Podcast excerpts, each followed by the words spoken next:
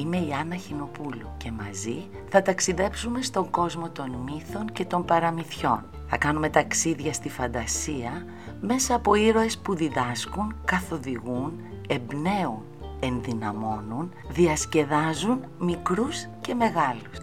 Καλώς ορίσατε λοιπόν στο «Μια φορά και μια ιστορία». Το αστερόπαιδο του Oscar Wilde. Παιδιά μου, θα σας πω σήμερα ένα τρυφερό, ένα υπέροχο παραμύθι που έχει διαβαστεί από εκατομμύρια αναγνώστες, μικρούς και μεγάλους, σε όλο τον κόσμο εδώ και χρόνια.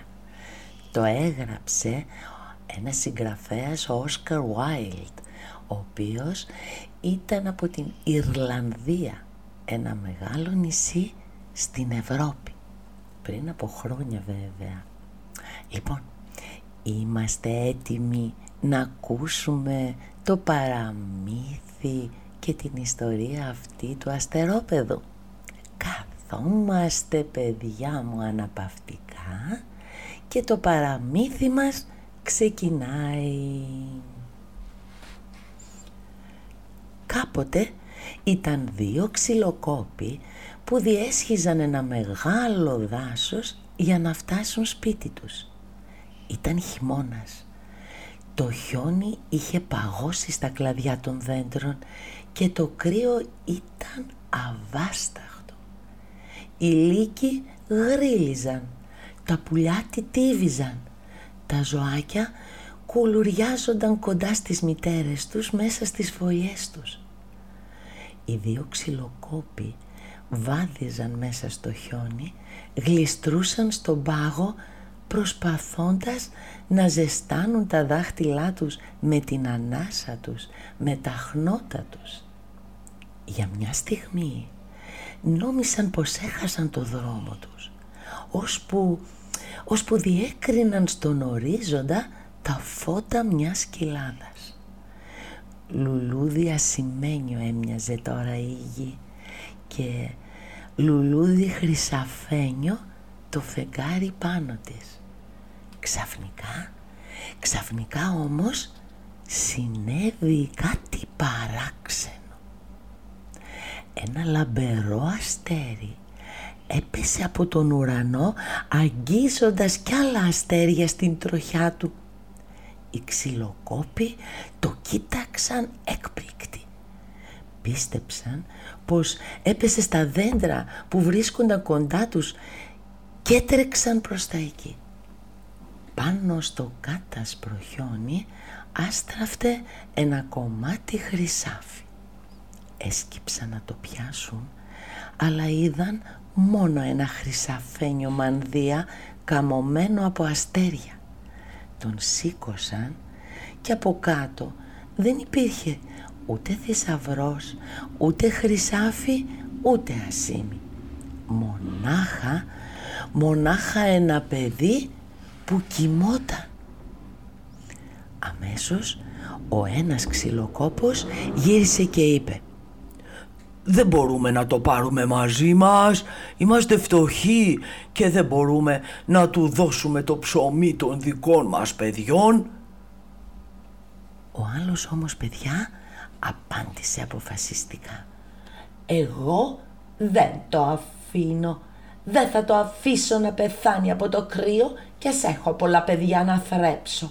Θα το πάρω σπίτι μου, να το φροντίσει η γυναίκα μου μαζί με τα άλλα μας τα παιδιά». Σήκωσε, παιδιά, με τρυφερότητα το παιδί. Το τύλιξε με το πανοφόρι του, το παλτό του το ζεστό για να το ζεστάνει, και πήρε το δρόμο για το χωριό. Μόλις έφτασε σπίτι του, ξετύλιξε το παιδί που κοιμόταν και το έδειξε στη γυναίκα του. Εκείνη παραπονέθηκε πως έχουν δικά τους παιδιά και θα δυσκολεύονταν να το μεγαλώσουν. Ο άντρας της όμως επέμενε. Της διηγήθηκε πως το βρήκε και το ακούμπησε στην αγκαλιά της. Μόλις το πήρε αγκαλιά, η γυναίκα το φίλησε τρυφερά και το ξάπλωσε στην κούνια, πλάι στα δικά της παιδιά. Το επόμενο πρωί πήραν το χρυσαφένιο μανδύα και το κεχριμπαρένιο κολλιέ που κρεμόταν στο λαιμό του παιδιού και τα έκρυψαν σε ένα μπαούλο. Το αστερόπαιδο, παιδιά, μεγάλωνε μαζί με τα παιδιά του ξυλοκόπου. Καθώς περνούσαν τα χρόνια, γινόταν ολοένα και ομορφότερο. Η επιδερμίδα του ήταν λευκή και διάφανη, ίδια σκαλιστό ελεφαντόδοντο. Τα μαλλιά του έμοιαζαν με χρυσά δαχτυλίδια, τα χείλη του με λουλουδοπέταλα, τα μάτια του με βιολέτες και το κορμί του με νάρκισο. Και όσο καταλάβαινε πως ήταν πολύ πολύ όμορφος, τόσο γέμιζε σκληράδα και εγωισμό. Περιφρονούσε τα αδέρφια του και όλα τα παιδιά του χωριού που είχαν ταπεινή καταγωγή. Ο ίδιος γεννήθηκε από ένα αστέρι, είχε ευγενική καταγωγή. Λάτρευε παιδιά τον εαυτό του και κορόιδευε όλους τους άλλους, τους αδύνατους, τους άσχημους, τους φτωχούς, τους διαφορετικούς και όχι μόνο τους ανθρώπους και τα παιδιά γύρω του, αλλά κυνηγούσε και τα ζώα, τα έστεινε παγίδες, τα βασάνιζε. Κάθε τόσο, παιδιά, ο μπαμπάς του ο ξυλοκόπος το μάλωνε γιατί φερόταν τόσο σκληρά. Αλλά το αστερόπαιδο τον κορόιδευε και ύστερα επέστρεφε στους συντρόφους του που έκαναν ό,τι τους πρόσταζε. Γιατί παιδιά το θαύμαζαν επειδή ήταν πάρα πολύ όμορφο. Και έπαιζε και πολύ ωραία μουσική, έπαιζε τόσο γλυκά τον αυλό του, χόρευε σαν αερικό και σκάρωνε και πολύ ωραία τραγούδια. Κάποτε έφτασε στο χωριό μία ζητιάνα και κάθισε στον ίσκιο μιας καστανιάς να ξαποστάσει. Τα ρούχα της ήταν κουρέλια, τα πόδια της ματωμένα. «Μια άσχημη και βρω μια αραζιτιάνα. Πάμε να τη διώξουμε, παιδιά, πάμε γρήγορα», φώναξε το αστερόπαιδο στους φίλους του. Την πλησίασε και άρχισε να της πετάει πέτρες.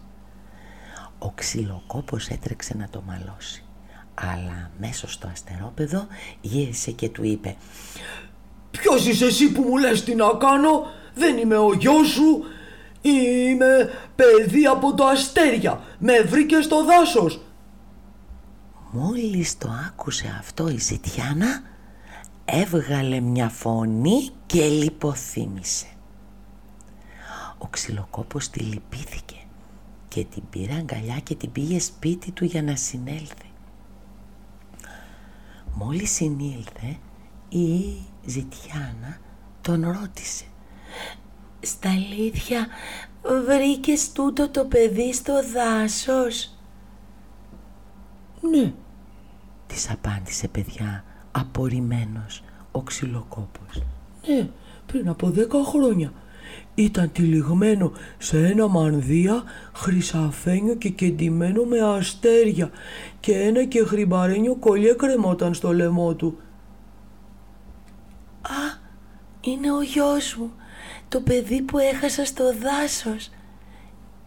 Σε οικετεύω, κάλεσέ το να έρθει κοντά μου», είπε κλαίγοντας από χαρά τώρα η ζητιάνα.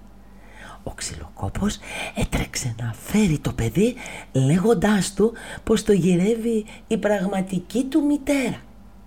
Μόλις το αστερόπαιδο είδε τη ζητιάνα, «Πω, θύμωσε απίστευτα.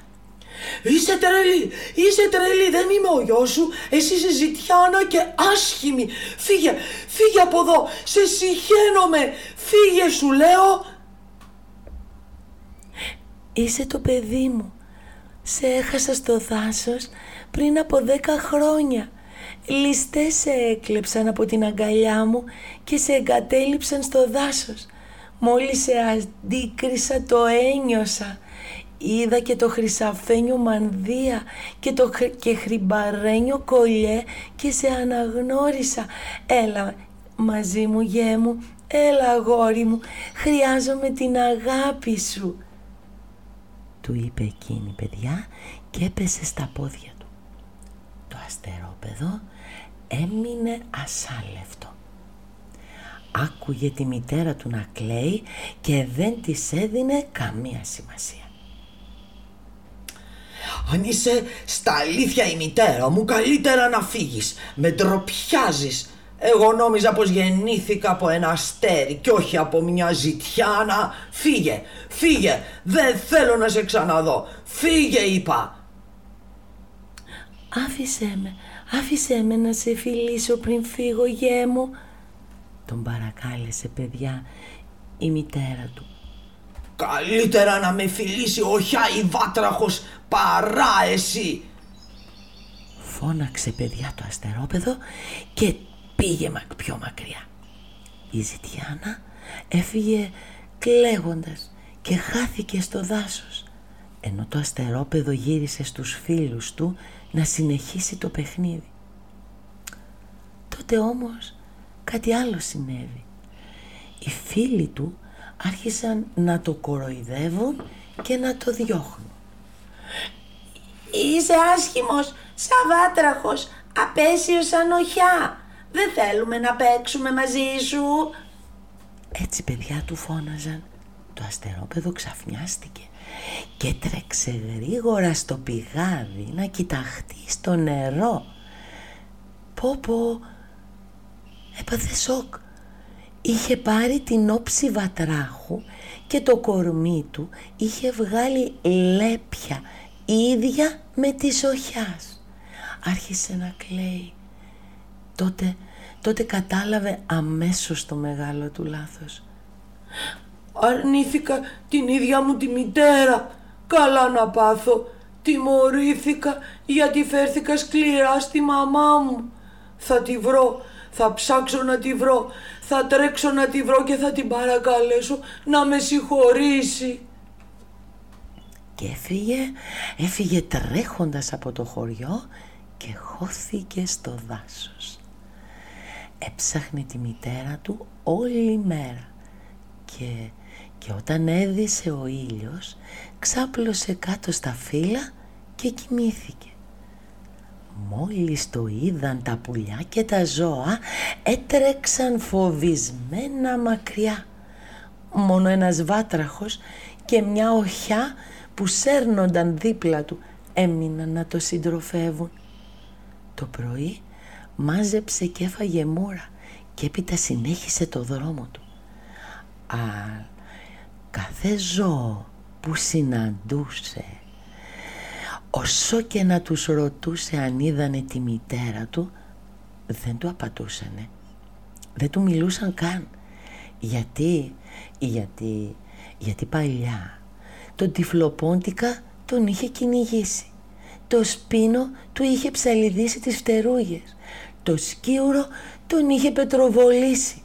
Και έτσι κανένας δεν ήθελε να τον βοηθήσει. Το πήραν τα κλάματα και άρχισε να προσεύχεται στο Θεό να συγχωρέσει, να το συγχωρέσει που μίλησε και έκανε τόσο άσχημα πράγματα πριν. Μα όπου και αν πήγαινε όμως, παιδιά, τον κορόιδευαν. Όλα τα παιδιά τον περιγελούσαν και οι χωρικοί δεν το άφηναν να κοιμηθεί στους αχυρώνες, γιατί φοβούνταν μήπως μουχλιάσει το καλαμπόκι από την ασχήμια του. Πέρασαν 3 χρόνια και ακόμη περιπλανιόταν ψάχνοντας τη μητέρα του. Ένα βράδυ έφτασε μπροστά στις πύλες μιας πολιτείας με πολύ ψηλά τείχη.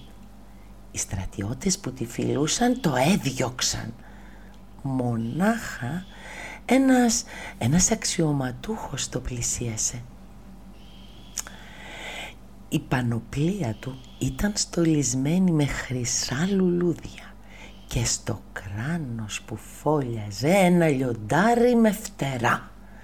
Άρπαξε το παιδί και το πήγε στο παζάρι, όπου το πούλησε για μια κούπα κρασί σε έναν άσχημο γέρο που φορούσε στο κεφάλι του σαρίκι. Ο γέρος έπιασε από το χέρι το αστερόπαιδο και το οδήγησε μπροστά σε μία ροδιά. Από πίσω της υπήρχε μία πόρτα. Την άνοιξε και μπήκαν σε έναν κήπο γεμάτο μαύρες παπαρούνες. Ο γέρος, παιδιά μου, που ήταν στην πραγματικότητα ένας πανούργος μάγος, έβγαλε από το σαρίκι του, από το καπέλο του, ένα μεταξωτό πανί, έδεσε τα μάτια του αστερόπαιδου και το έσυρε μαζί του. Όταν έλυσε το πανί, το παιδί κατάλαβε ότι βρισκόταν μέσα σε ένα λαγούμι, σε μια τρύπα κάτω στο έδαφος που το φώτιζε ένα φανάρι. Ο μάγος του έδωσε να φάει ένα ξεροκόμματο και να πιει πολύ λίγο νερό.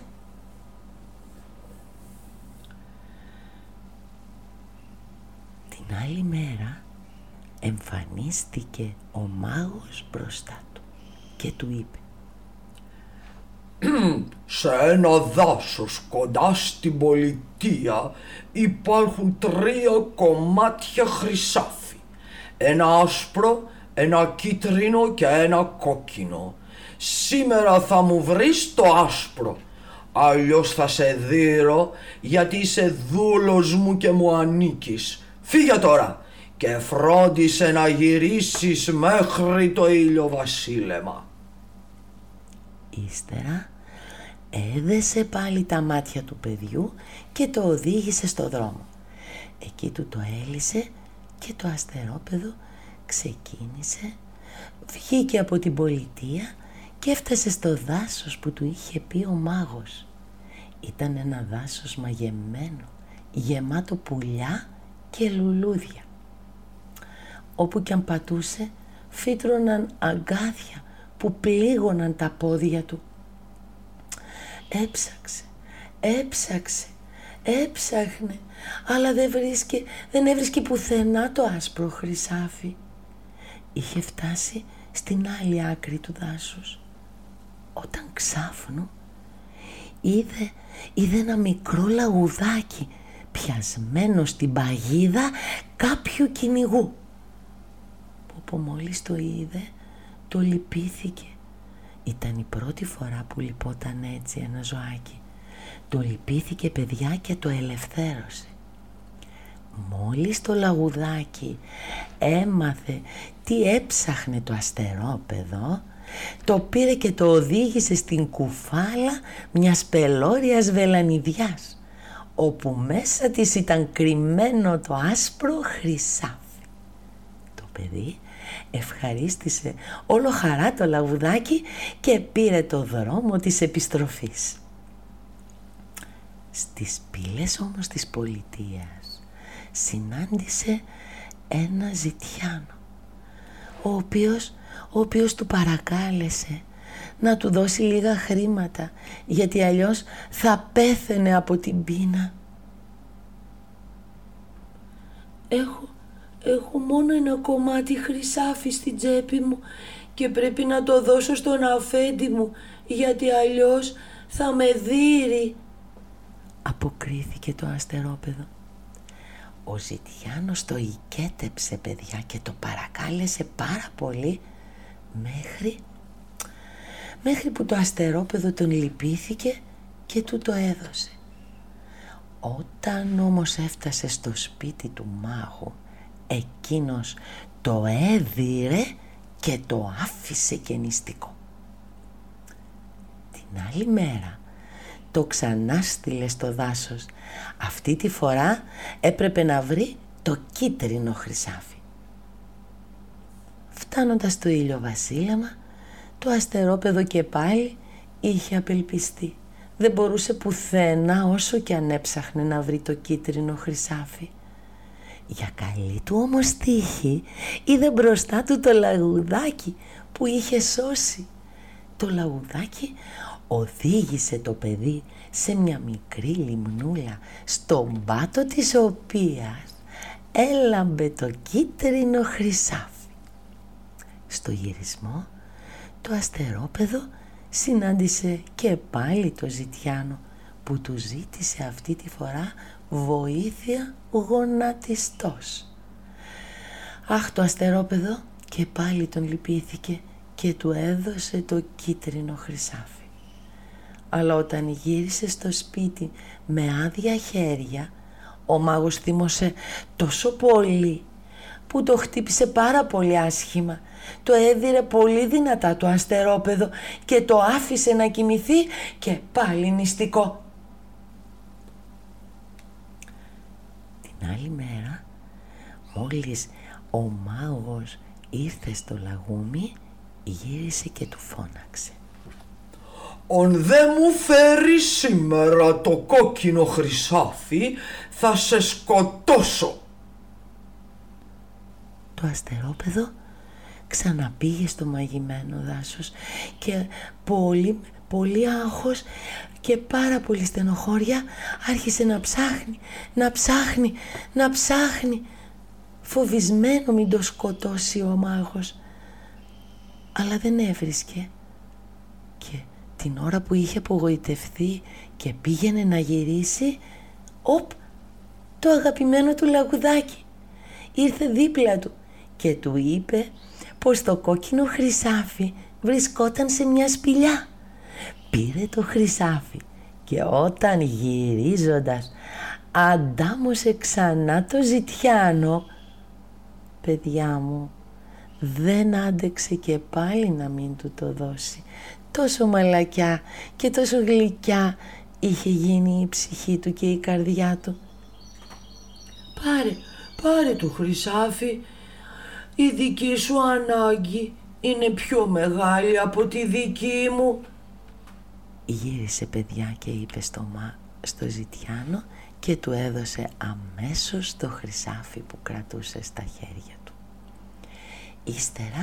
Ύστερα προχώρησε με βαριά βήματα προς το σπίτι του μάγου, γιατί φοβόταν ότι ο μάγος θα το σκότωνε. Αλλά κάτι φοβερό συνέβη. Καθώς περνούσε τις πύλες της πολιτείας, οι φρουροί υποκλήθηκαν. «Πόσο όμορφος είναι ο πρίγκιπάς μας! Πάρα πολύ όμορφος! Ω ναι, πολύ όμορφος!» Άρχισε να ακούει φωνές γύρω του από τους φρουρούς. Το αστερόπαιδο τα έχασε. Πολλοί κόσμος το ακολουθούσε από πίσω. Και φώναζαν όλοι ότι δεν υπάρχει κανένας ομορφότερος στη γη. Οι άνθρωποι γύρω του έκαναν το παιδί να χάσει το δρόμο του. Και ξαφνικά το αστερόπαιδο βρέθηκε σε μια μεγάλη πλατεία, στο κέντρο της οποίας ήταν το παλάτι του βασιλιά. Αμέσως άνοιξαν οι πύλες του παλατιού και βγήκαν ιερείς και αξιωματούχοι που γονάτισαν μπροστά του. «Είσαι αυτός που περιμέναμε, ο γιος του βασιλιά μας!» «Εγώ δεν είμαι γιος κανενός βασιλιά. Είμαι ο γιος μιας ζητιάνας και είμαι τόσο άσχημος που ούτε να με κοιτάξετε δεν μπορείτε», είπε, παιδιά, το αστερόπαιδο. Τότε τον πλησίασε ένας αξιωματούχος. Η πανοπλία του ήταν στολισμένη με χρυσά λουλούδια και στο κράνος του φόλιαζε ένα λιοντάρι με φτερά. Σήκωσε την ασπίδα του και την έφερε μπροστά στο παιδί, για να μπορέσει το αστερόπαιδο να δει το πρόσωπό του σαν να ήταν σε καθρέφτη. Το αστερόπαιδο είδε πως είχε ξαναπάρει την προηγούμενη πεντάμορφη όψη του. Οι αξιωματούχοι του είπαν τότε για μια παλιά προφητεία που έλεγε ότι απόψε θα εμφανιστεί ο βασιλιάς τους. Έτσι το παρακάλεσαν, παιδιά, να δεχθεί το σκύπτρο και το στέμμα που του πρόσφεραν. Δεν μπορώ να το δεχθώ, συγγνώμη. Εγώ αρνήθηκα τη μητέρα που με γέννησε. Δεν αξίζω τέτοια τιμή. Θα συνεχίσω το ταξίδι μου. Λυπάμαι. Πρέπει να συνεχίσω το ταξίδι μου μέχρι να τη βρω. Πρέπει να τη ζητήσω συγγνώμη, να την αγκαλιάσω και να τη φιλήσω. Απάντησε τότε το αστερόπαιδο. Ξαφνικά όμως όλο το πλήθος έκανε στην άκρη και είδε μπροστά του, παιδιά, το αστερόπαιδο είδε τη ζητιάνα μητέρα του. Μαζί της όμως ήταν και ο ζητιάνος που του είχε προσφέρει όλο το χρυσάφι που έπαιρνε για το μάγο. Το αστερόπαιδο έπεσε στα πόδια της μητέρας του και άρχισε να κλαίει, ζητώντας της συγγνώμη. Εκείνη το χάιδεψε στο κεφάλι και το παρακάλεσε να σηκωθεί. Όταν το παιδί σηκώθηκε, είδε μπροστά του ένα βασιλιά και μια βασίλισσα στη θέση της ζητιάνας και του ζητιάνου. Αυτός είναι ο πατέρας σου που του πρόσφερες το χρυσάφι και εγώ η μητέρα σου που μου σκέψες τα πόδια μου με τα δάκρυά σου, του είπε. Ύστερα και οι δύο αγκάλιασαν το παιδί τους, το οδήγησαν στο παλάτι, το έντυσαν με όμορφες φορεσιές και του πρόσφεραν το στέμμα και το σκύπτρο. Από τότε, παιδιά, το αστερόπαιδο βασίλεψε για χρόνια σε εκείνη την πολιτεία. Ήταν δίκαιος και χάριζε την αγάπη του σε όλους. Έδιωξε τον απέσιο μάγο και δεν ξέχασε, παιδιά μου, δεν ξέχασε καθόλου και έστειλε δώρα στην οικογένεια του ξυλοκόπου που τον μεγάλωσε. Δίδασκε πάντα την αγάπη, την καλοσύνη, την προσφορά και στην πολιτεία τη δική του βασίλευαν η ειρήνη και η ευτυχία. Σας άρεσε, παιδιά μου, αυτό το παραμύθι? Αυτό το παραμύθι που μας βάζει να σκεφτούμε τι είναι ομορφιά, πού βρίσκεται η ομορφιά και τι μπορεί να μας κάνει ευτυχισμένους.